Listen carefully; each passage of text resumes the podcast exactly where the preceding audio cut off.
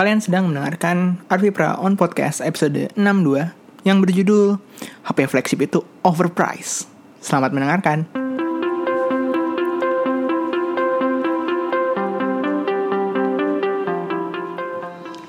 Halo semuanya, apa kabar? C, kayaknya banyak banget yang follow dekat uh, twitternya Bang Rane juga kemarin di Twitter banyak ya alhamdulillah ya makasih banget yang uh, Bang Rane sama Bang Tipen yang udah ini ya uh, merekomendasikan podcast ini. Gue nggak tahu kalian yang datang ke sini apakah akan terpuaskan atau enggak. Cuman ya uh, inilah kita kita cobalah untuk beberapa episode ke depan. Bagaimana? Bagaimana? Terus juga uh, gue nggak tahu nih harus senang atau harus khawatir atau gimana. Uh, episode spesial kemarin walaupun jadi gini awalnya gue mau episode itu tuh tayang di Selasa ini gitu bukan di kan kemarin uh, gue ya sosokan lah pakai istilah spesial akhir pekan gitu.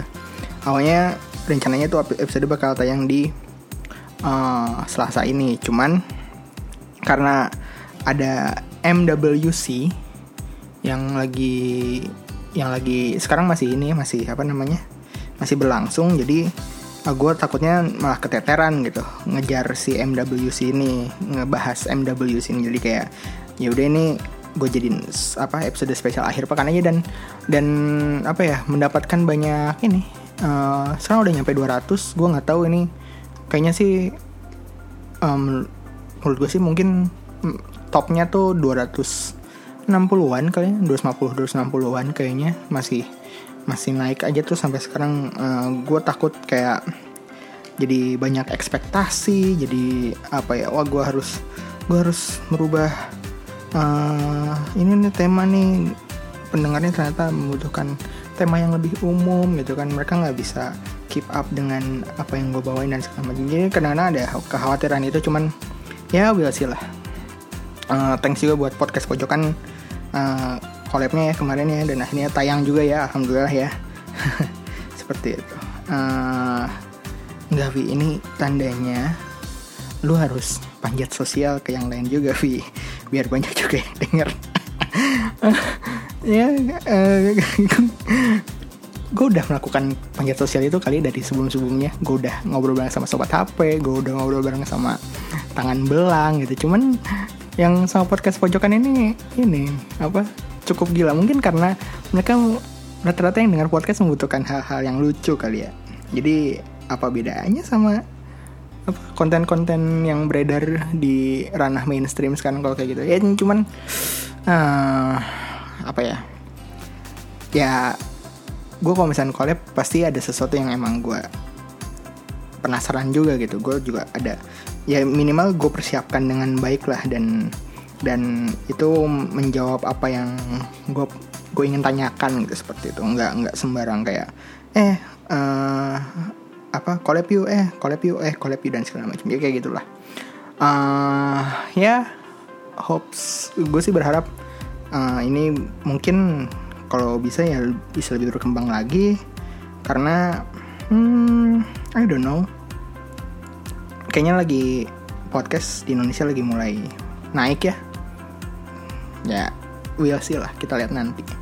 Oke terus uh, tadi mengenai episode spesial yang kedua gue pengen hmm, ini ngebahas. Jadi kan sekarang lagi ada event MWC ya di Barcelona. Uh, eh, gue pengen nge-highlight duain aja sih. Soalnya ntar minggu depan akan ada episode yang uh, full coveragenya gitu lah. Jadi di MWC kemarin Nokia uh, memperkenalkan 5 device untuk tahun 2018 yaitu ada pertama uh, Nokia 8110 4G jadi ini adalah apa ya feature phone baru dari Nokia regenerasi berikutnya dari yang sebelum-sebelumnya kita tahu ponsel pisang atau orang boleh banyak nyebutnya Matrix Phone karena di ini apa sempat nongol di film The Matrix.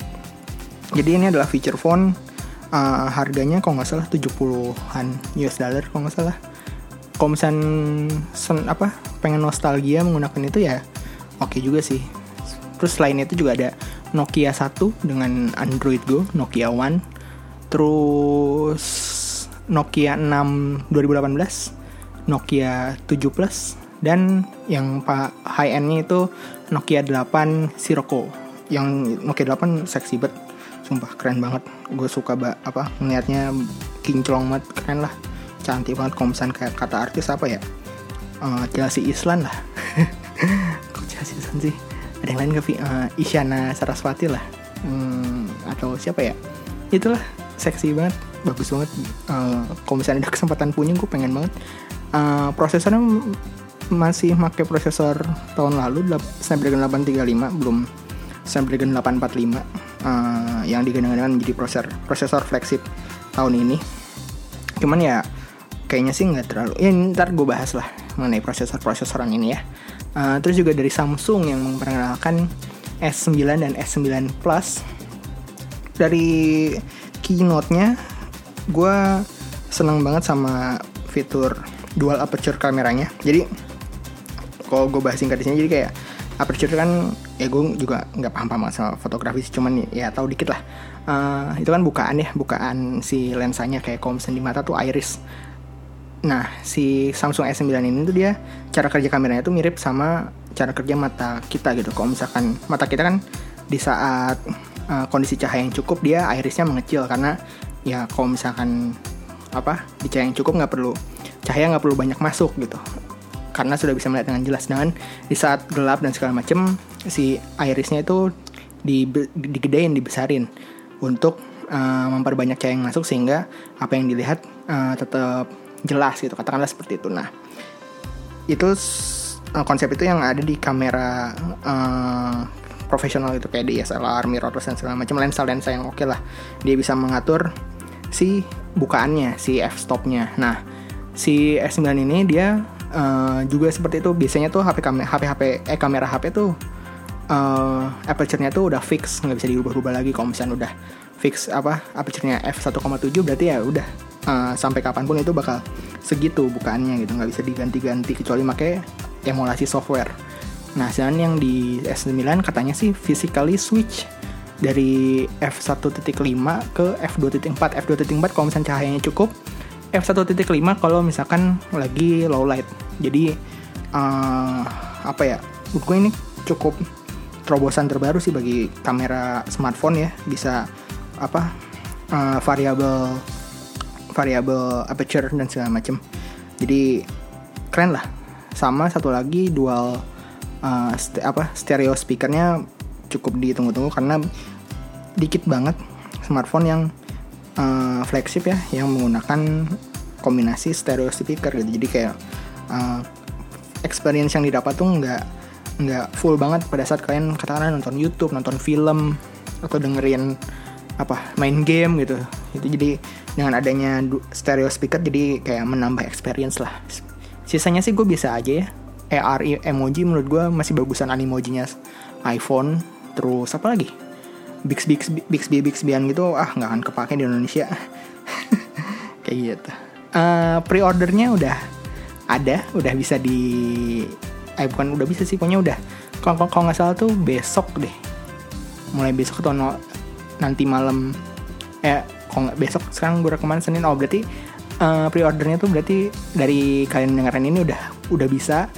Harganya itu ntar gue cek dulu. Harganya nah S9 yang 64 GB itu 11 juta 499 ribu. S9 Plus 64 GB itu 12 juta 999 ribu. Dan S9 Plus yang 256 GB itu 14 juta 499 ribu. Ada uh, kalau nggak salah untuk di Indonesia hanya hanya apa hanya tersedia tiga warna yang ungu kayaknya nggak belum dapat di Indonesia. Dan di S9 Plus 256 GB itu cuman tersedia warna hitam pre-order bisa dilakukan di websitenya Samsung uh, pembayaran menggunakan kartu kredit.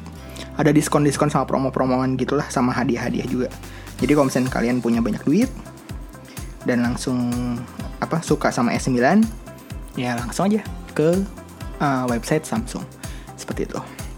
Yang ketiga gue pengen ngebahas mengenai ini nih. Jadi bentar lagi tanggal 28 Februari uh, itu adalah bukan Valentine dikali dua ya kan? Valentine tanggal 14 berarti dikali dua 28 bukan? Uh, tapi tanggal 28 Februari itu adalah uh, hari terakhir uh, untuk registrasi nomor handphone SIM card.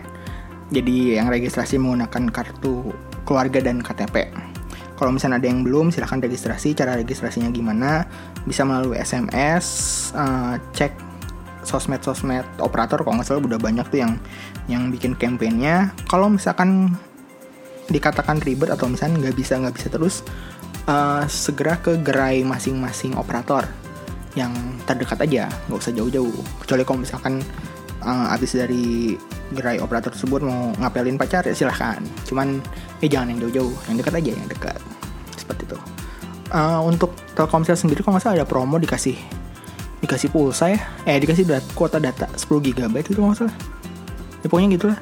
Tapi masalahnya gue nggak dapet. Padahal gue registrasi di hari pertama. Sebel nggak sih? Ya pokoknya gitu. Jangan lupa untuk registrasi nomor handphone kalian.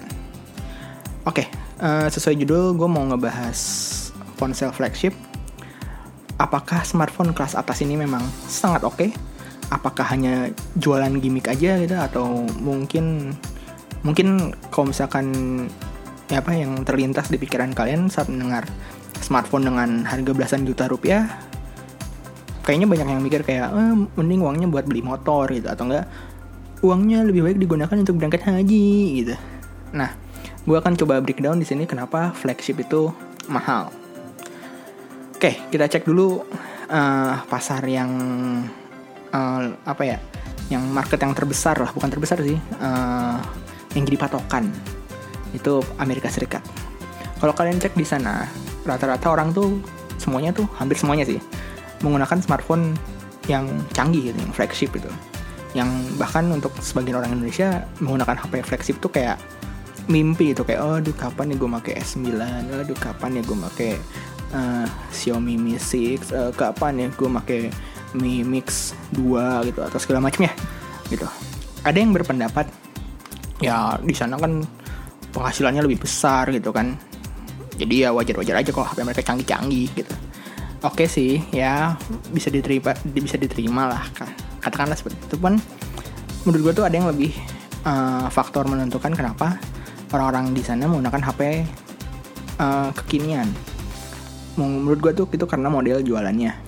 Beda sama Indonesia yang di mana kita diberi kebebasan gitu ya untuk membeli smartphone entah itu mau di ITC mau di Roxy mau di Ambassador mau di plaza-plaza apa pun mau di toko elektronik apa pun mau di online shop mau di apa barang second punya temen gitu kan.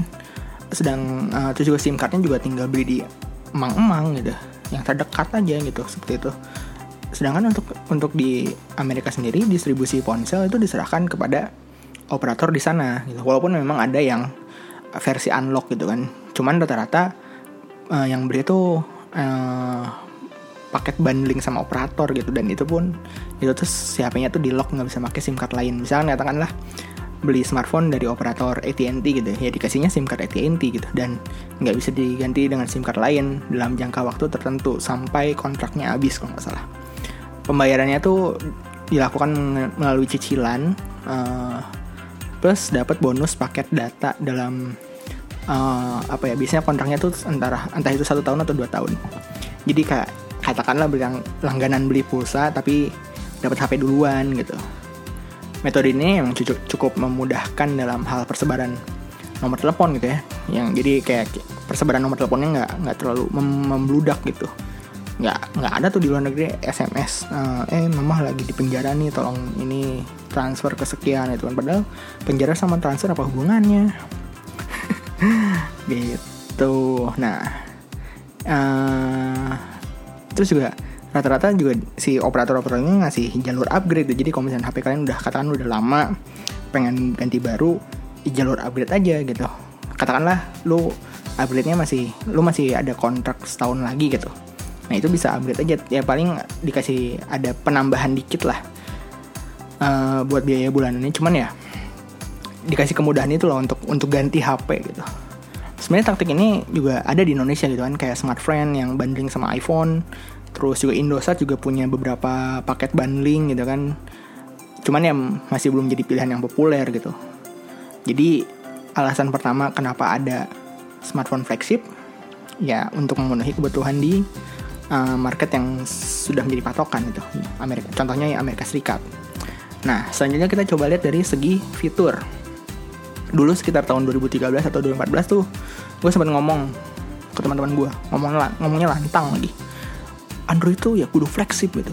Kalau bukan flagship nggak akan nyaman. Karena pada zaman itu uh, spesifikasi Android tuh buat gue bisa emang yang dibilang kayak nggak terlalu optimal gitu. Dan softwarenya juga masih nggak terlalu optimal juga gitu kan RAM Android tuh masih di angka 1 GB terus storage mentok di 4 GB itu atau 8 GB yang biasanya setengahnya udah dimakan sama sistem. RAM 2 GB dan storage 16 GB itu cuma bisa didapatkan di ranah flagship kayak Samsung seri S atau iPhone iPhone lah. iPhone sebenarnya speknya lebih rendah dari itu cuman dia uh, optimalisasi softwarenya lebih oke. Okay.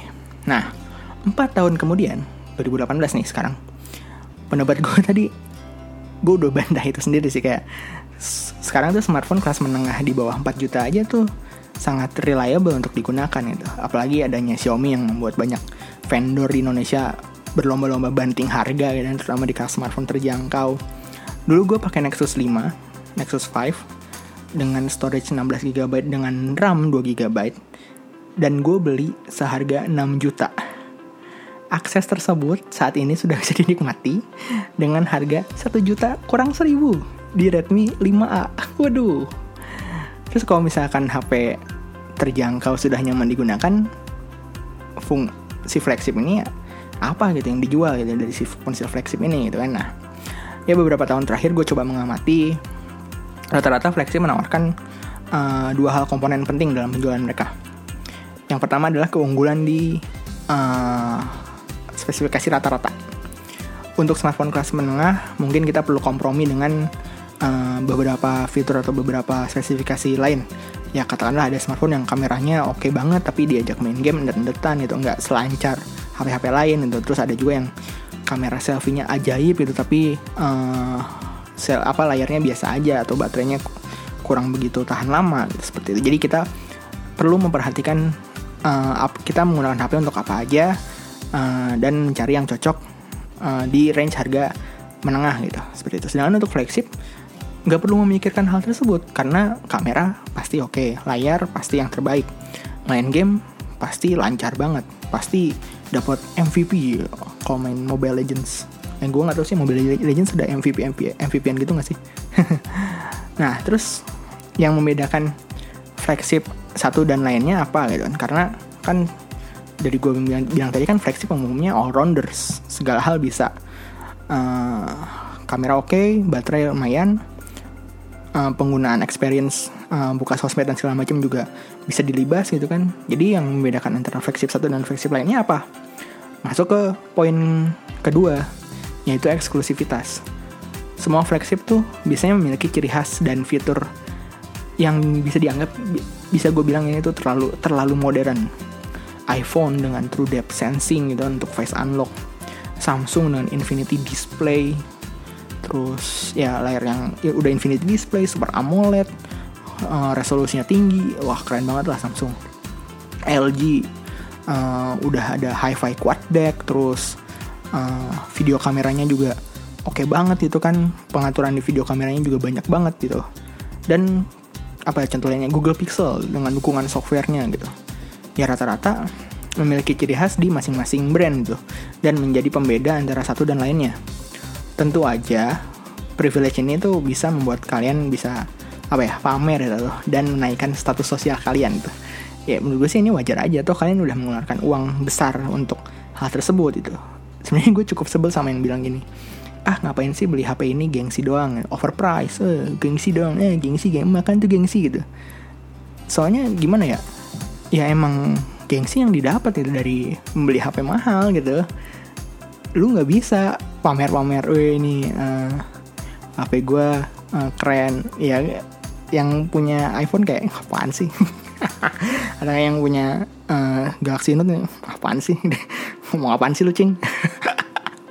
Gitu ya intinya ya nggak usah iri uh, coba untuk mensyukuri apa aja yang apa yang lu punya aja gitu nggak usah iri aja. Emang itu haknya dia untuk privilege-nya dia untuk bisa pamer bisa dapat gengsi dapat kenaikan status sosial itu emang haknya setelah membeli smartphone mahal gitu. Uh, sebenarnya ada satu poin lagi yaitu ponsel flagship itu menurut gue unggul di lifetime.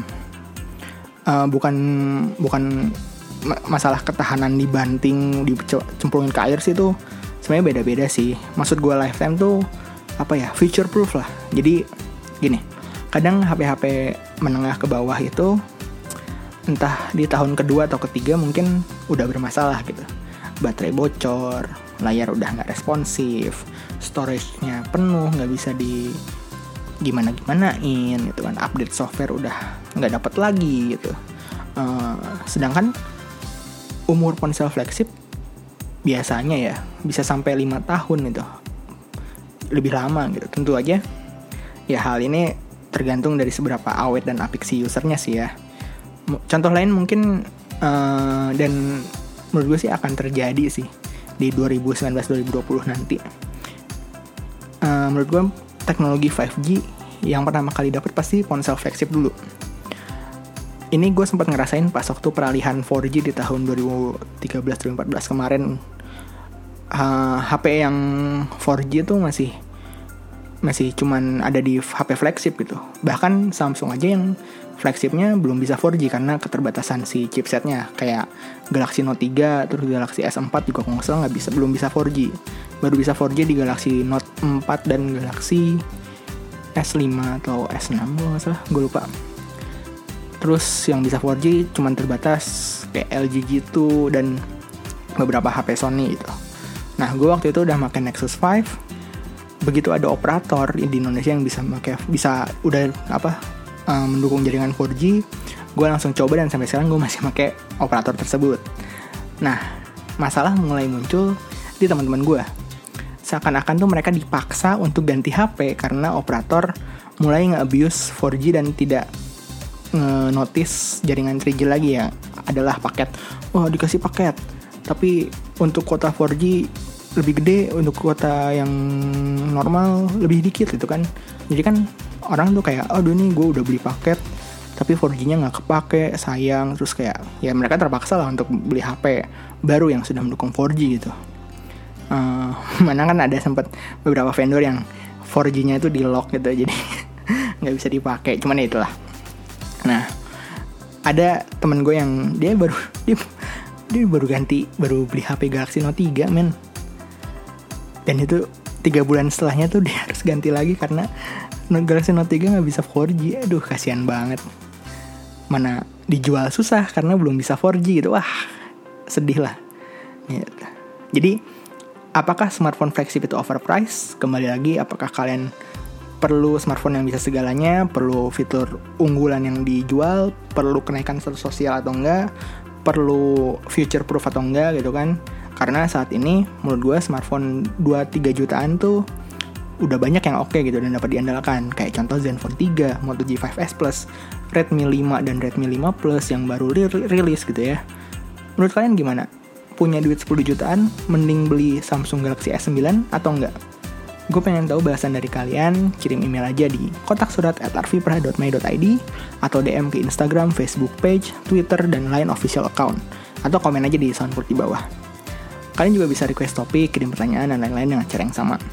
Oke, itu aja untuk minggu ini. Uh, terima kasih sudah mendengarkan. Semoga aktivitas kalian menyenangkan dan ketemu lagi minggu depan. Dadah!